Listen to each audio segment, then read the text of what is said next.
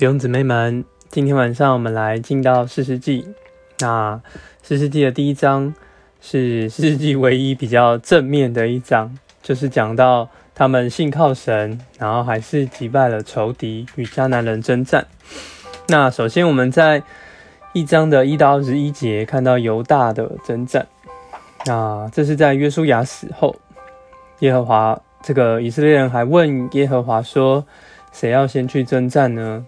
神也回答他们说：“犹大要先上去。”那我们看到在三节有一个很甜美的图画，犹大就对他哥哥西缅说：“请你与我一同的去征战。”那西缅就同去，可见他们在这个这个配搭里面，然后彼此和谐，那有交通。那我们就一同的配搭，一同的征战。那在这里的，我们就看见他们就赶出了那地的居民，然后也在那里得胜。那从这一段我们看到他们的特点，第一个是以色列人还有求问耶和华，他们还是与神是一。第二个呢，就是他们有这个和谐的光景，就是犹大跟西缅能够一同的征战。好。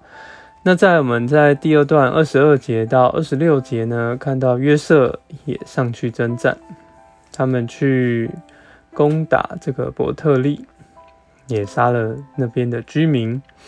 那在二七到三十六节呢，剩下几个支派：马拿西、以法莲、西布伦、亚瑟、拿弗他利。